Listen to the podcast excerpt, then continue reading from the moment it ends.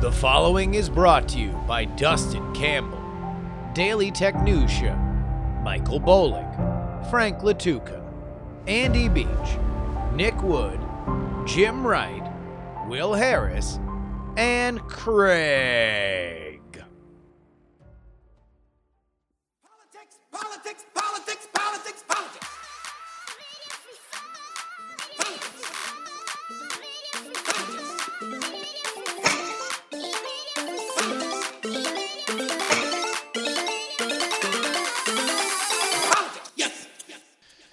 Hello and welcome everybody to the Politics, Politics, Politics program for Inauguration Day, January 20th, 2021. This is your old pal, Justin Robert Young. With Joe Biden set to become the 46th president of the United States on this day, we will read a little bit of a Inauguration Day hopes. I've written down my Inauguration Day hopes, and really, hopes for the next 4 years. Now we'll read those to you. We're going to look at Donald Trump's farewell address, as he will no longer be the president of the United States, bringing to an end the wildest 4 years in politics in my lifetime. And it's not really even close. We will look forward to the next 4 years and discuss what the future is for folks that really hated Donald Trump and now will be without something that they've thought about probably every day for the last 4 years when we speak with my mom. All of that and much, much, much more. Burn. First.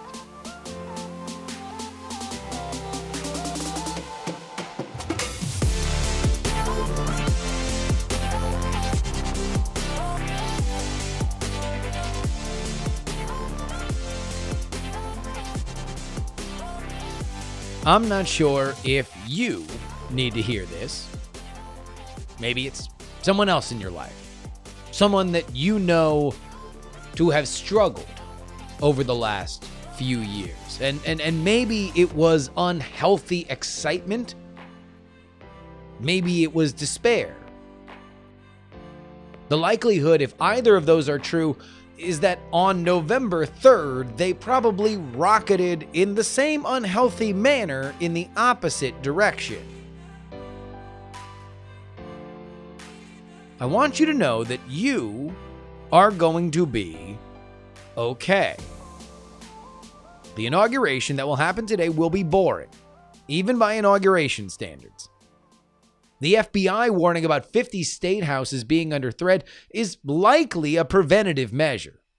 Hell, the Sunday night news here in Northern California, they gave us that tidbit that all 50 state houses were under some kind of threat by following up and saying that in Sacramento, the California State House was under increased security, although no specific threat had been made to that state house. Which begs the question, how does that happen? Did the FBI just not share the information with the Sacramento State House? Or are we just using random message board musings as a reason to say that there have been threats on every state house? The whole thing feels to me as if we're in a even more murky version of the color-coded threat alerts that we had after 9/11.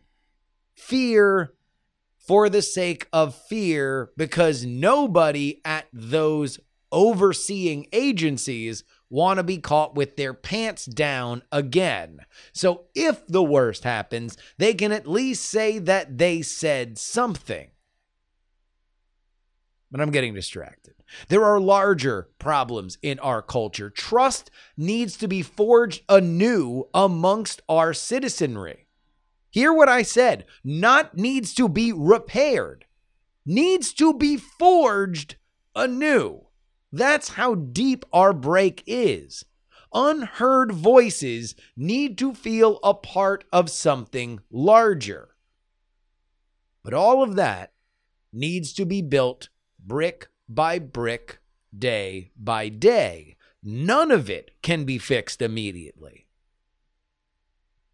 All right, I'm gotten into the weeds again. Let me say this one more time. You are going to be okay. The only way that we can rebuild this union, the union amongst all of us, the union between citizens and government, is to acknowledge the break. Not just think because the opposite team won that now everything is back to normal. Society is not good and evil. They are different solutions to common problems. Don't mistake me. I am not teeing up a love thy neighbor sermon. I'm not even saying that you need to find humanity in those you politically disagree with. Not right now. This is starting at square one. This is about you, the one who's going to be okay. Joe Biden ran his campaign on cooling the national temperature. Now, I have my thoughts on how he's going to run the country, but if some of you listening to this are truly worried about a civil war, then I will enthusiastically co-sign that statement. Now, conversely, I don't believe that because the blue team has returned to the Oval Office that now world harmony is at stake. Indeed, if you try to throw a blanket over this mess, you will only have an even larger lump by the time that we get back to the ballot box in 2024. If we want a better society, it begins with us. But before we can do anything, we have to believe that we're okay. And we are going to be okay because we want to be okay. The internet, blessed though it is, reminds us on a daily basis how small we are in this universe, how much we don't control. In the past, we've felt more empowered in our ignorance of the larger machinations, or at the very least, more secure. It is our burden, our generational burden, that we take this knowledge of the world before and the world ahead, combine them, and move forward. And here's how we start. Look around you. See your stuff. Maybe you're at your computer. Maybe you're in your car driving to work. Maybe you can see your friends or family. Your children. You control your relationship to all of them. You control what you put into this universe on politics and otherwise. You control your tone. You control your resolve. I'm not asking you to build bridges after today. I'm just asking you to radiate the kind of warmth and dialogue that you would expect to be treated with. Because for this last 4 years, we've seen precious little of that. From cry more lib to punch a Nazi, we've found every reason to torture each other because we felt we were being tortured. And if there's one thing that symbolically we can all do for anybody who is listening to my voice, and good God, I know we are a small minority because I know the numbers. I can see what is being downloaded by other folks that seek to rile you up, and indeed, that's exactly what they're going to do for the next 4 years and the next 4 years and the next 4 years, because that's how they make money. And God bless them, the Pod Save a Blanket boys will find another empty suit like Beto, and Steve Bannon will pivot to cryptocurrencies. And then there'll just be us, The guys who broke our relationships, the guys who strained our sanity, the guys and girls who allowed their friends and family to watch them bark at a politician's Twitter account every day, like a feral dog when the UPS truck went down the block. Oh, Nancy Pelosi tweeted, arf, arf, arf, arf, arf. Trump tweeted, arf, arf, arf, arf, arf. Resign, Cheeto Mussolini. Do you know how embarrassing that is to watch from people that I love and respect? For God's sakes, can we reclaim our dignity over the next 4 years? Can we treat each other with dignity? The sun will come out on January 21st, and you know what? You should get ice cream. Yeah, ice cream. Get ice cream and eat it before noon. Eat ice cream on the 21st. That is Thursday, the 21st. I'm going to eat ice cream with you. Eat ice cream if you love Joe Biden and wish him the best. Eat ice cream if you think the next 4 years will be nothing but Hunter Biden snorting through the entire U.S. Treasury. Eat ice cream before noon to mark the occasion on January 21st. The presidency will have clicked forward for the 46th time. And you'll be okay. Because we need you. And you don't have a choice. There is a great series of articles from Jonathan Swan of Axios that is still coming out, discussing Trump's erratic days from November 3rd through his quest to overturn the election and the Capitol riots, some CIA tomfoolery in between, the chaos of his legal strategy to the Capitol riots and today. In it, you see a very distinct pattern that I suspect was there throughout his entire presidency, but heightened with his impending loss. The casting over the side of experience and temperance in favor of long shots that could win it all. So my favorite of these is Trump explaining to Rudy Giuliani that Trump's legal team spelled out his best chance to contest the election. Here's how it goes. You very closely watch Arizona and Georgia. You hope you very narrowly win, and then you challenge the count in Wisconsin, where they believe they could find enough votes to flip to make a difference. Because, like we've been saying on this podcast forever, you can't challenge 5 states, right? Al Gore was in an extraordinarily tight race where he needed hundreds of votes flipped, and he couldn't do it in Florida. So you can't hope that tens of thousands are flipped in multiple different states. So Trump's legal team was all saying, hey, look, hope these things go right, and then focused on the slimmest margin state. We'll go from there.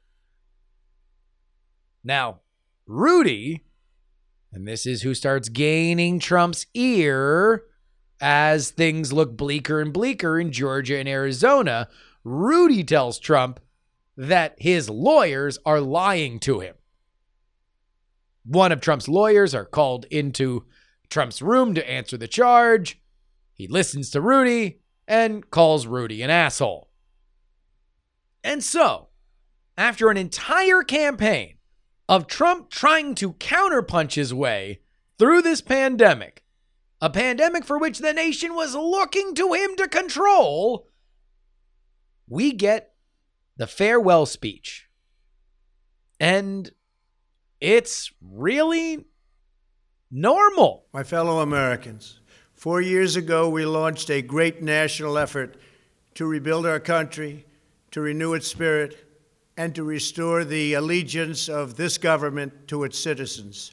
In short, we embarked on a mission to make America great again for all Americans. As I conclude my term as the 45th President of the United States, I stand before you truly proud of what we have achieved together. You know, it really is remarkable. And it's happened a few times in Trump's presidency where he actually is just on prompter and he just has somebody do the presidential polish on the things he wants to say. And you're just kind of reminded that, like, oh, this is just what presidents do. They're all at various levels of rambling or incoherent. And Trump is probably on the higher end of that. But in general, they get words. They say what they mean. The other people tell them exactly what to say. And then they say it like that. Some of them go off prompter and add a little, touch to things. And some of them are really, really polished orators. And Trump's not. But this is the kind of speech that you would expect for him to have campaigned on. He's not about the labor, only showing the baby. He is just saying, yes, it was unpleasant to go through all these things. It was unpleasant for us to exit out of these deals. But look, we got a new deal. We got a new deal with China. We ended NAFTA. We got a new deal with Mexico and Canada. We got out of the Paris Climate Accords, which were unsustainable. We got out of the Trans-Pacific Partnership that even Hillary Clinton didn't want to do.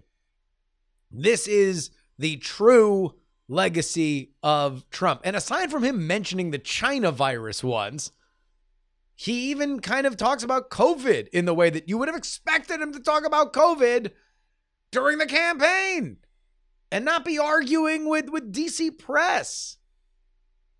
It's just amazing how much these points put this way would have resonated with the suburbs that voted him out of office.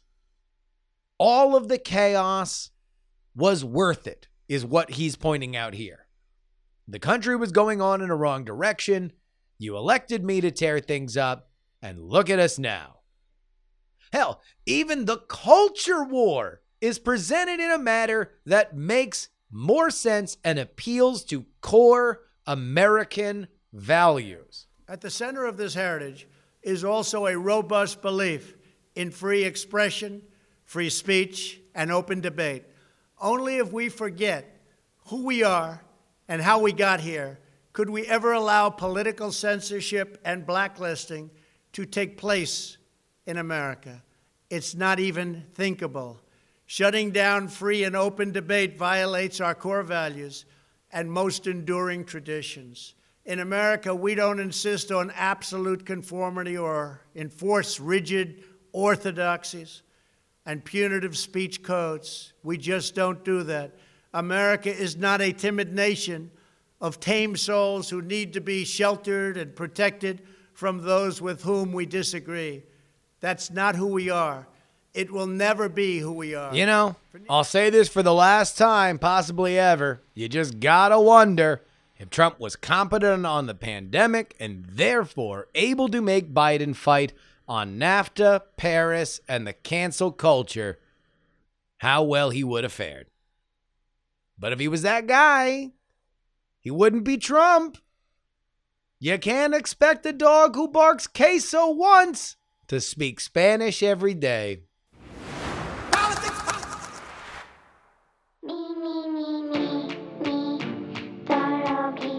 Ladies and gentlemen, it has arrived. Coming to you only 2.5 months since the most prolific buying season of the year, right on time, politicsmerch.com. That is your one-stop location for merch for this show, politics, including shirts, hoodies, mugs, masks, pillows, as well as all those things for the first season of Raise the Dead, Nixon versus Kennedy, and the second season, Johnson versus Goldwater. Head on over there, and pick it up. I've been resisting doing this forever because the margins aren't fantastic. But you want to know what? I've had too many people ask me, where can I get PX3 merch? Where can I get PX3 merch? I've made little Raise the Dead shirts for myself that I wear on live stream or social media. And, you know, it's just, it was overdue. It was overdue. It's there now. New designs are going to go up all the time. Little references to the show. I want to do a Partisan Wins t-shirt. I want to do a Don't Blame Me, I Voted for Gloria t-shirt.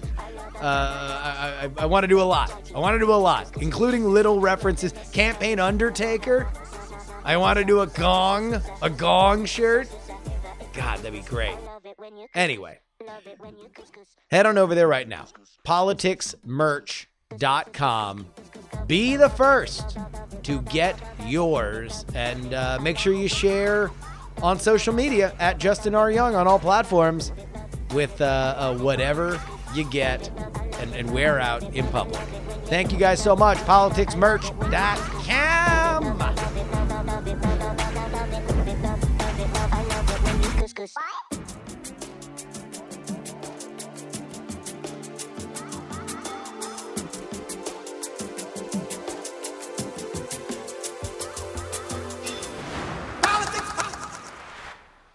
Our guest today is no stranger to the Politics podcast.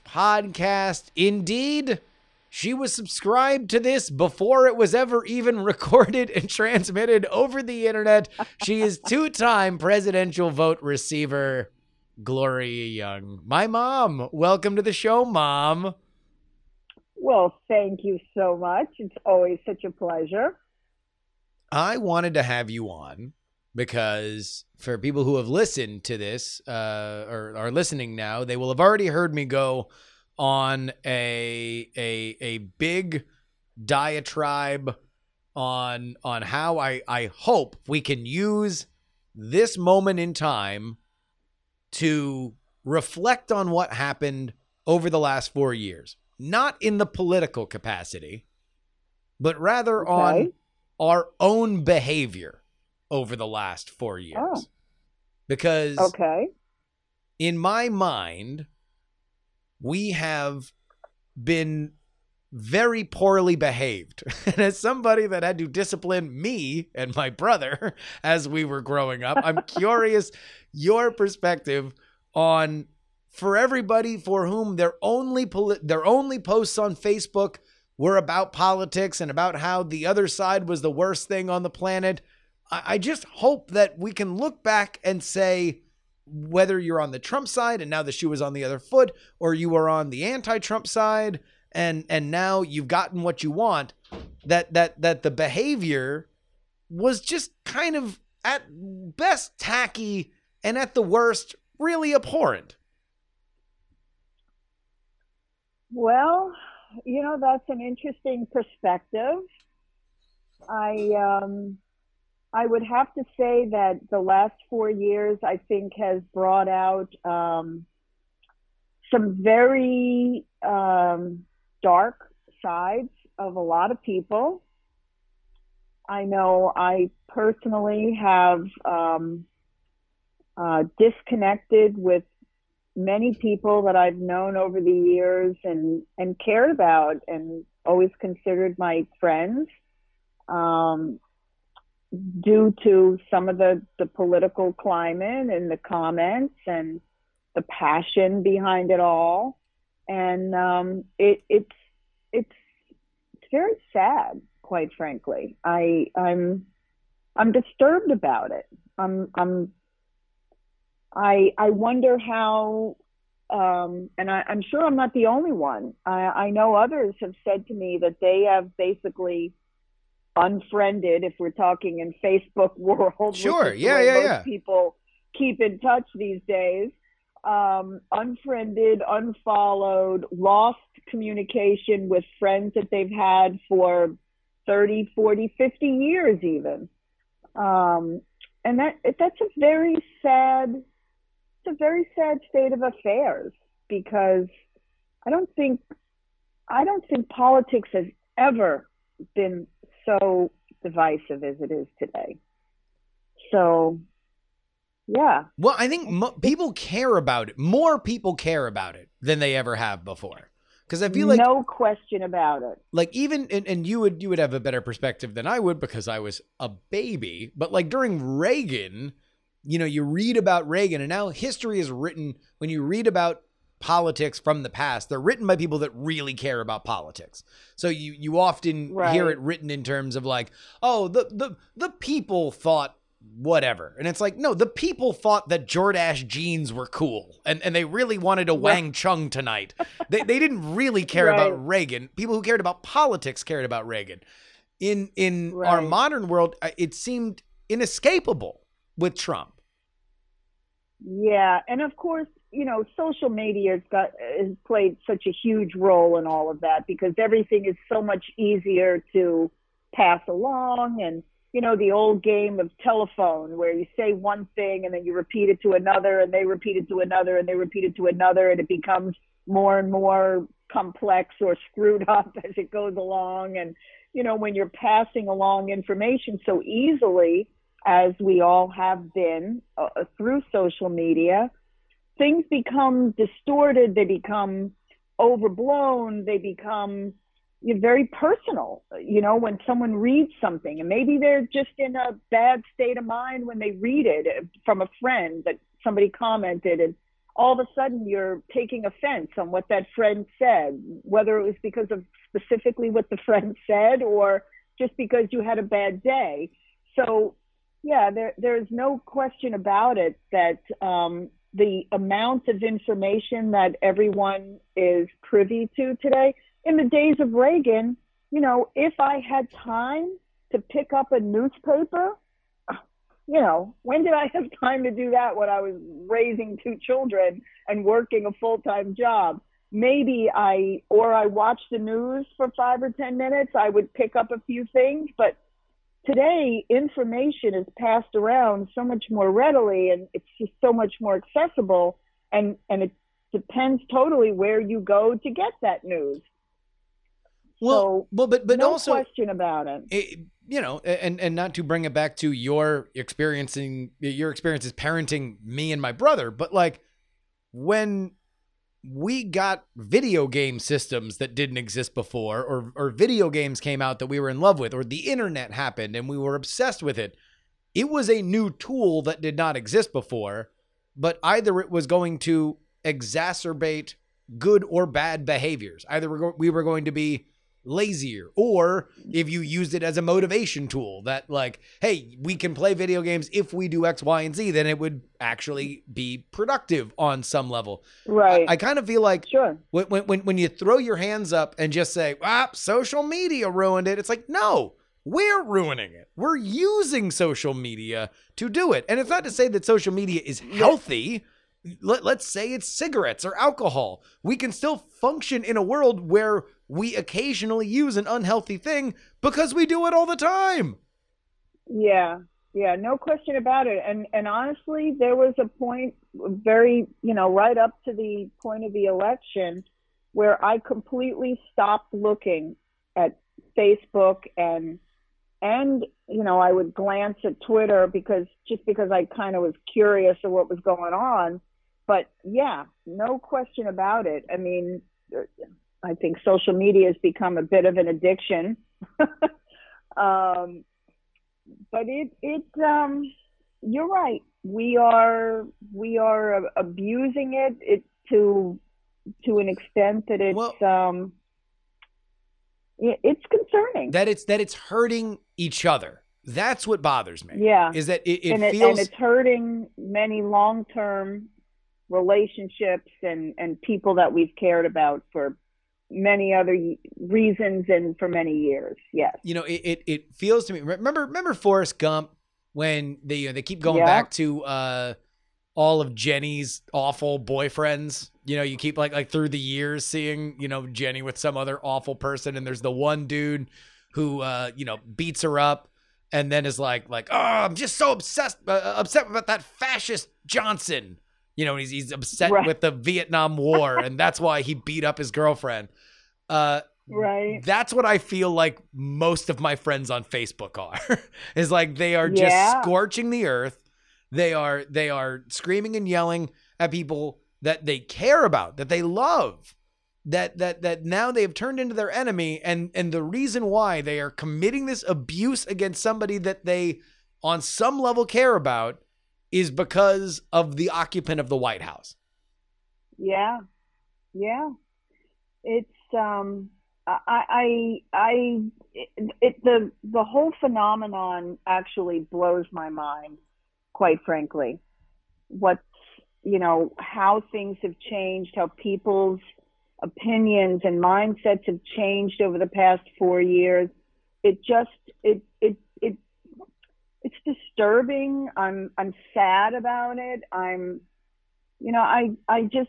just hopeful that we can turn things around and make things better and be nice to each other. How does that start? How does that start from your perspective?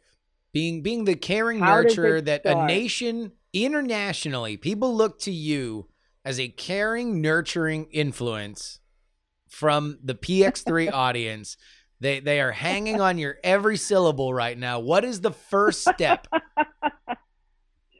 What is the first what? The step to heal our world, Mother. The first step to heal our world. Yes, how do we just be nicer to each other? Be kind.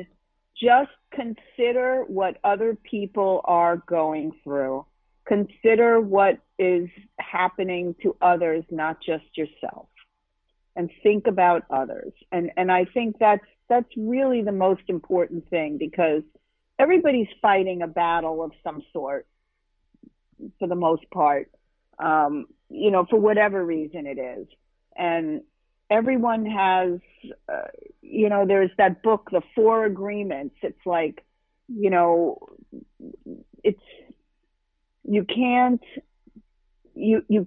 usually when people lash out at others, it's because something is happening within themselves.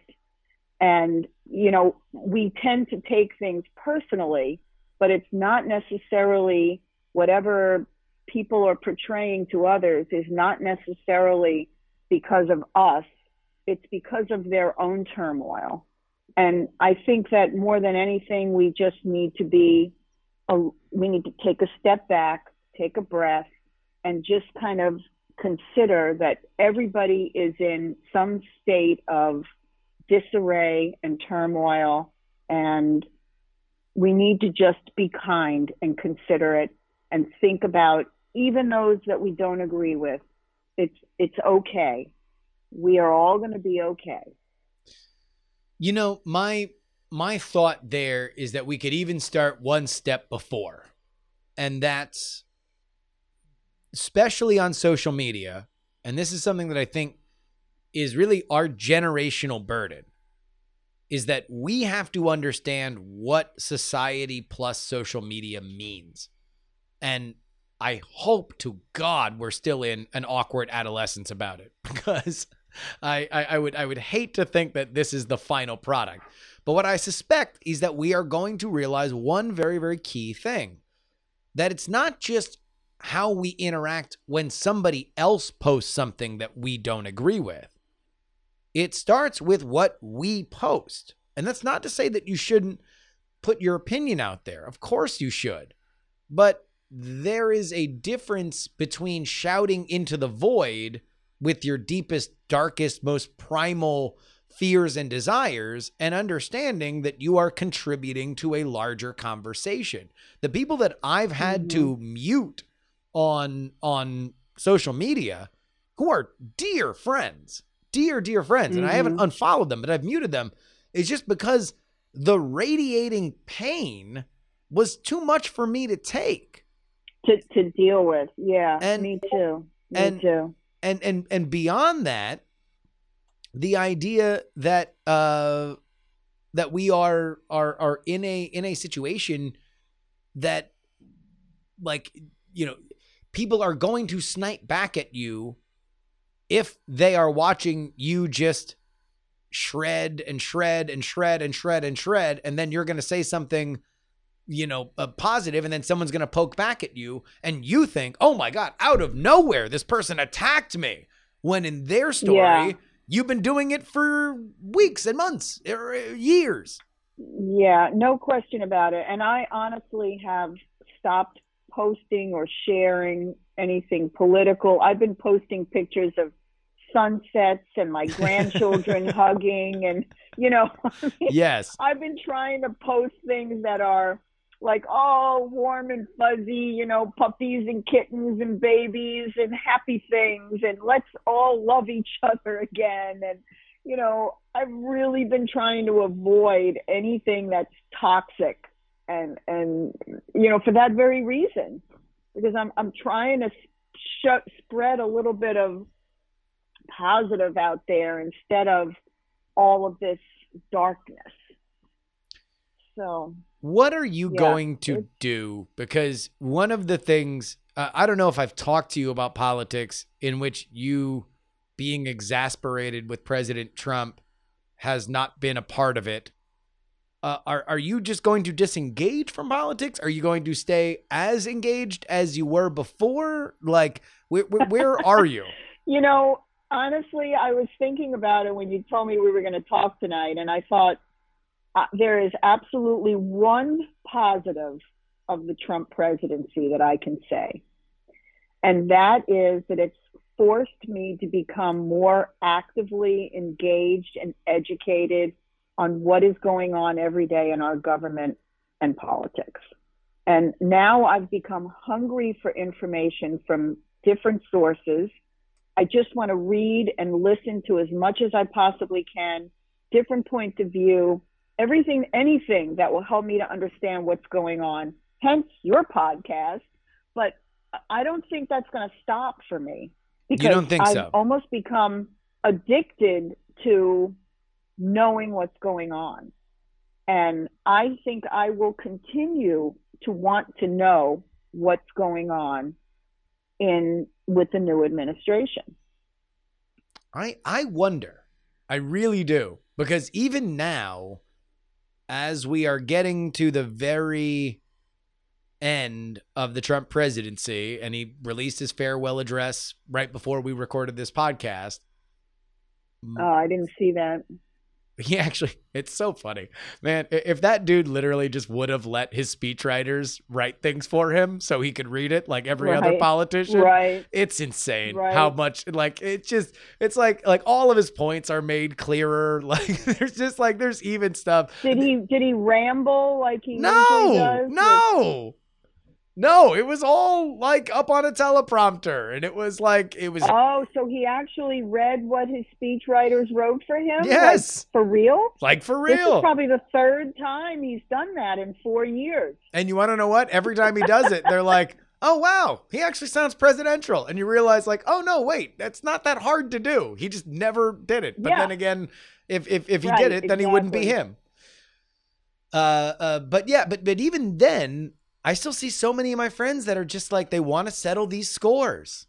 They want to, you know, when Trump won, the grievance from the right was, 8 years of calling us a racist for daring to think that Obama wasn't a king god. Now you'll all eat it. Right. And then Biden wins. And now I see like, the mug isn't so full of liberal tears now, Nazis. And it just feels like this. Yeah, that's crazy. That's just crazy. But it's still about Trump. And hell, this first part of Biden's administration is still going to be about Trump, since they're going to run through this impeachment thing. The impeachment. Yeah. Yeah. Well, I hope that his all of this stuff with him just kind of fades, and we really just start to focus on healing and getting our country back in order. And I'm going to be very interested in all of that. I am going to want to know. All right. So what is your priority? What is the big priority that you are going to be watching on? You want to know what? Maybe we can become political text buddies now, but we'll just text each other articles and share them together. It'll be fun. Well, I mean, you know, it's the same priorities, basically, that this new administration has. I mean, the first thing, obviously, we have to get the virus under control. Yeah. It has to be controlled. That has to be the one main goal right now. And, you know, and then after that, getting people back to work, because I think that will happen naturally once the virus is back under control. And then starting to put some of our environmental regulations back into place, and then starting to work on equality for everyone. I mean, certainly with wages. I mean, I am just disgusted with the fact that federal minimum wage is still $7.25 an hour. Who can live on that? No one. So, you know, I mean, we need to think about, what do we want to do to make our country productive and make our citizens proud to be here and proud to be an American citizen? And it's, you know, to me, it's just a no-brainer. There's so much to do, obviously, but no question that getting the virus under control is absolutely the most imperative thing. I think so as right well. Now. You know, and it's interesting to kind of look at where we are, because if there's one thing that in the cold light of day is very, very clear, is that Donald Trump, even for those for whom think that he is a generational political talent, none would say that this particular challenge met his strengths, like organization, sure, organization and cross aisle cooperation is not right. What he was sent to Washington for. It's not what he's good at. He is good at breaking things down, not building things up. And so not building things up. No question about it. I think that, no question about it. You know, the stuff that he was good at that we will not, because it's impossible to prove a negative, but you know, getting the vaccines fast tracked was very good, especially now that we're looking at what this winter was. You know, I think the jury's still out on how our vaccinations are going, because I've read some stats that are like, oh, like, you know, Biden has put out that he wanted 100 vaccinations, 100 million in the first 100 days. Yeah. And it's like, if you look at where we are now, because a lot of people gave the vaccination rollout crap because of what was happening over the holidays. Which between the holidays and reporting and everything, I think it was hard to get a complete picture. But now I think we're at about 10 million over around the first month of us actually vaccinating people, which means that at about this pace, we would hit 100 million without ramping anything up now. But that's the issue of the presidency, right? Is that you get credit whether or not it was really you're doing. You get all the credit. You get all the credit and all the blame, no matter what. Yeah, but I think my biggest concern has always been that there's been no organization at the federal level, and that's where I think that that they've really failed. Okay, so he got the virus, the vaccination fast track. You know, let's not even talk about the fact that he completely blew it off as something we should be concerned about a year ago. Yeah. But, you know, there's never been, you know, why do we need a federal government if the federal government doesn't take control in a situation like this?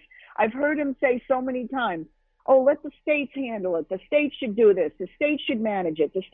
Well, you know, then why do we need a federal government? Well, I think that the federal government needs to take a leadership role, especially in a situation that is affecting every single citizen of the country. I think that's the problem. That's the problem. The problem, again, in terms of cooperation and organization, again, not strength on the federal level. Because that's the thing, is that at the end of the day, even if the federal government is in quote unquote control, the states are doing all the work.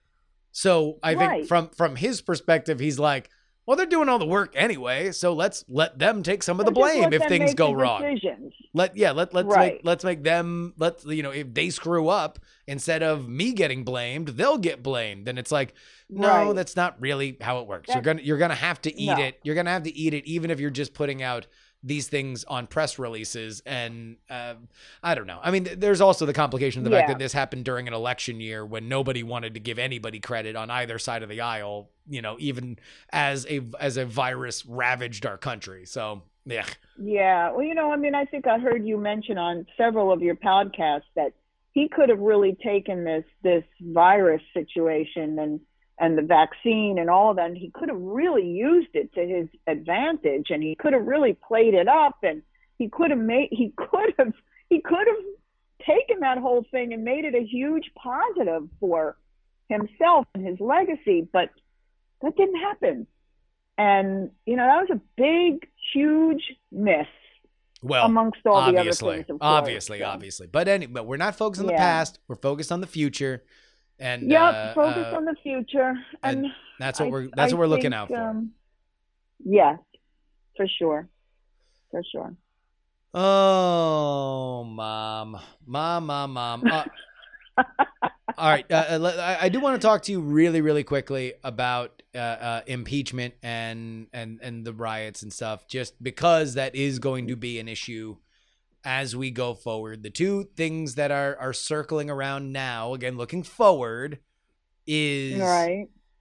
Let's start with Josh Hawley and Ted Cruz of the Senate. They were the two that even after the Capitol riots did object to the votes object to the certification as they said they were going to. Do you think that they need to suffer any repercussions, if not expulsion from the Senate, for what they did? And again, weigh what happened in the past with the need to go forward. Yes, I do believe that they should suffer some repercussions. I do. What should we pants them? Should we dock them a day's pay? What are we doing? I've heard when other senators were asked that question, they've really dodged it. I don't know what can be done. I don't know what kind of disciplinary actions can be officially taken against a senator that basically encourages treason. I mean, okay, was that encouraged? All right, so here's my only question to you on this. If there is no Capitol riot, is there a necessity for punishment, or is it only because there was a Capitol riot beforehand?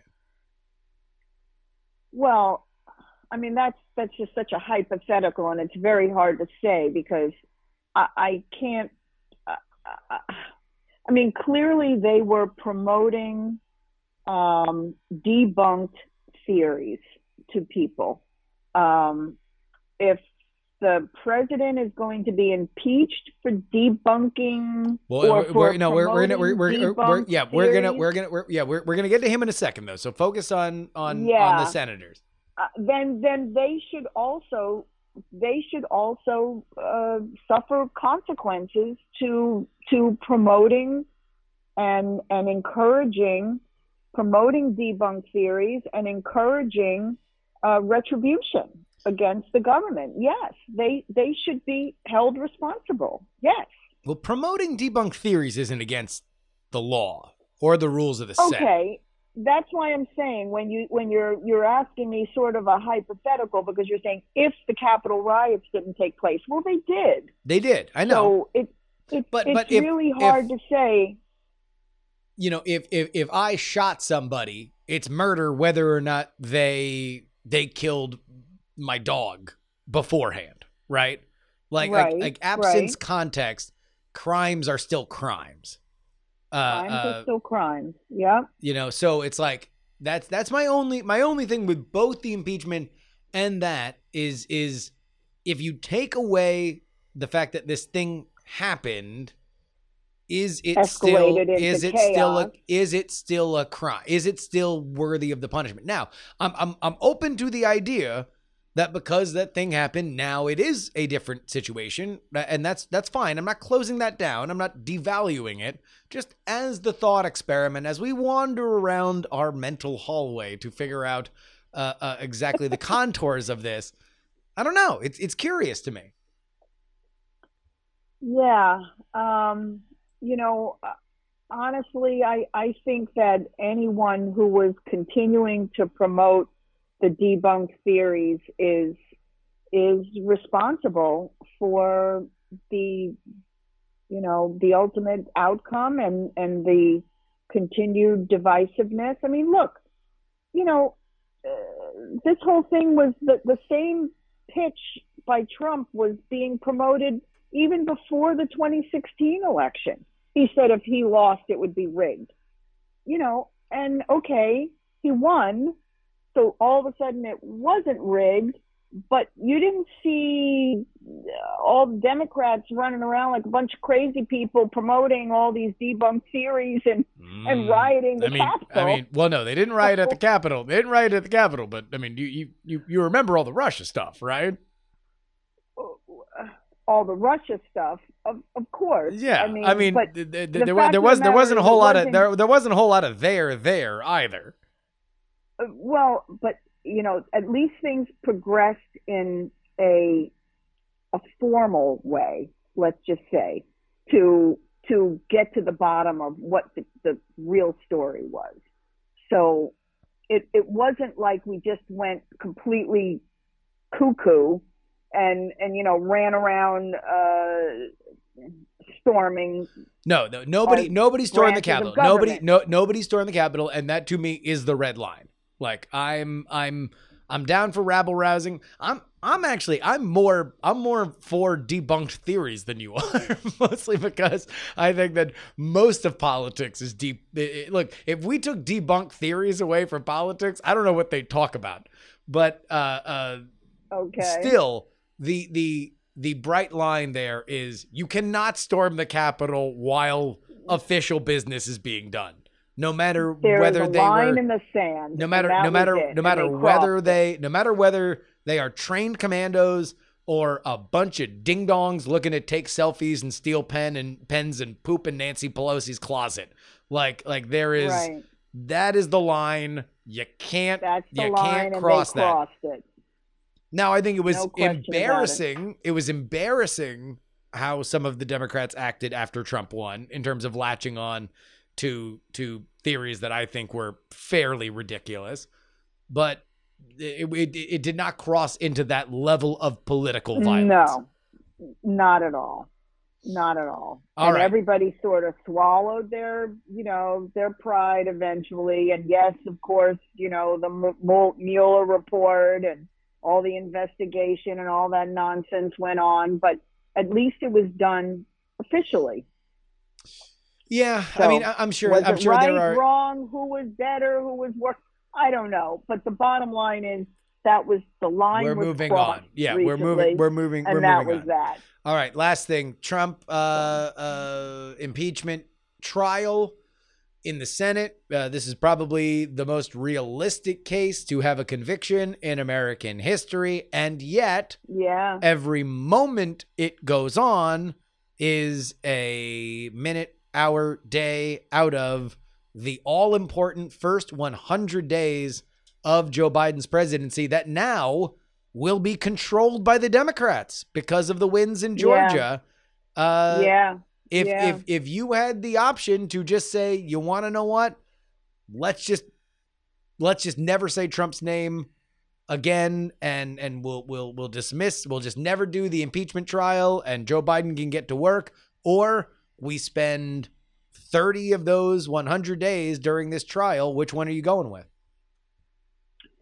Well, I think that what they need to do is sort of a hybrid model, quite frankly. I think that they need to dedicate a portion of their time to the impeachment trial and a portion of their time to regular business. So that to me is... So you want it to go on longer? Because I would presume that I only gave you those two options because they would be the fastest. You wanted to go on even longer than a regular impeachment trial would go. I don't know that it's going to go on that long because, look, there's only one impeachment article, right? Yeah. So it's pretty basic. And the bottom line is that, you know, even McConnell is kind of backing it. Well, so we'll see. You will. I agree. I mean, we'll see what he finally ultimately does. But, you know, the bottom line is I think it's pretty cut and dry what needs to be discussed. And, you know, I think it needs to be done because there's no question about it. There should be some sort of a if you want to be more dialed in on politics, then you need to know that there's no quick action in the Senate that will not be turned in to a 4-week long. Everybody gets a 30-minute speech. Jerk off fest. I know. But I know nothing is going to happen. But that's my thing. It's like, and even then, if you split time, it's definitely going to go slower than if you just dedicated all your time, even if you thought it was going to go fast. Yeah, I mean, well, clearly that's why Nancy hasn't transmitted the article of impeachment yet to the Senate. They're all trying to figure it out, so it's quite a pickle, quite a dilemma. Jim Clyburn wants them to wait 100 days, but they need to get it done. So you are not for just, let's just forget about it. He got impeached twice, whatever. We'll just put this in a drawer. No question about it. It needs to be tried by the Senate. It needs to be resolved. This is all about precedent. This is all about precedent. This is not about like, oh, okay, well, he's gone now. Let's just forget it. No, this is about precedent. This is what our whole country is based upon. This is what all of our laws and justice is based upon. It's precedent. If we let something like this go, then who's to say how much more leeway will be given to others in the future? There needs to be conclusion to the actions that led up to this event. Even if it means eroding into the future. Yeah. Yeah. All right. I mean, I just think it needs to happen. No question about it. Well, so I'm glad that you are here and happening on the PX3 show. I know our listeners are Gloria Young, my mother, at Glowbug Young on Twitter. Everybody go and say hello. And I'll make sure to send you any and all of my hot COVID information, and we can talk about it. Okay, sounds good. All right, love you, Mom. Love you, honey. And that'll wrap it up for us today. I would like to thank everybody who supports this show in whatever way that they can, leaving a review on the platform of your choice. Great way to support the show. Letting people know. In fact, sharing this first segment. If you know anybody who needs to hear the first segment of this show, then go ahead and send this one along to them. If you want to give me feedback, it's theyoungamerican@gmail.com. We have our mailbag episode on Friday. If you would like to reach us on Twitter, it is @PX3Tweets. On Twitch, I am live at least 4 days a week. px3live.com. Our newsletter is at px3newsletter.com. That's 5 days a week. And of course, you can share this podcast, px3podcast.com. Our Patreon is at takepoliticsseriously.com. If you're at the $3 level, now you got to make sure that you're at the $3 tier so you can get the bonus content. Can't just pay me $3 a week. I wish Patreon would have a failsafe for that. They don't. Somebody hit me up with that this week. We fixed it for them. But if you're not getting your bonus episodes and you're paying $3 a week, hit me up on Patreon. I will help you fix it. If you're at the $10 level, you get your name shouted out right now. And it sounds a little something like this. I love you, TNT. Dr. G, The Jen, Kathy Mack, Headphones Neil, Onward to Georgia, Captain Bunzo, Jay Sulu, Dallas, Danger Taylor, Middle Age Mike, But What Happened to Tex? Get a Bucket and a Mop, Cujo, Idris, Jacob Wilson, Berkeley Steven, Justin Egan, .com Junkie, Diana, Sunny Smiles, Tempest Fugit, Jason with Magnolia Delta Credit Card Processing, D Laser, Hashtagus, Alec, Government Unfiltered, Andres, Archie, Darren, Olin and Angela, DL, Kyle, Chad, Nomadic, Miranda, Janelle, Jenny, Robert, Casey, Paul, the most conscientious nonpartisan listeners, Brad, Richard, Just Another Pilot, D. Really, Frozen Summers, J. Pink, and Andrew. If you would like to join their ranks again, that is takepoliticsseriously.com. If you want to make a one-time donation, you can hit me up, paypal.me/payjury. And I want to thank everybody who hit me up with $1 on Venmo over the last week. That was so funny. I was laughing each time it came in. So for everybody who hit me up with $1 on Venmo, if you like this show, you can hit me up with $1 on Venmo, Justin-Young-20. You can send me physical checks or anything else you would like in the mail. P.O. Box 10853, Oakland, California, 94610. Until next time, this is your old pal Justin Robert Young saying, some shows talk about politics, others talk about politics, and still more discuss politics, but this is the only show that talks about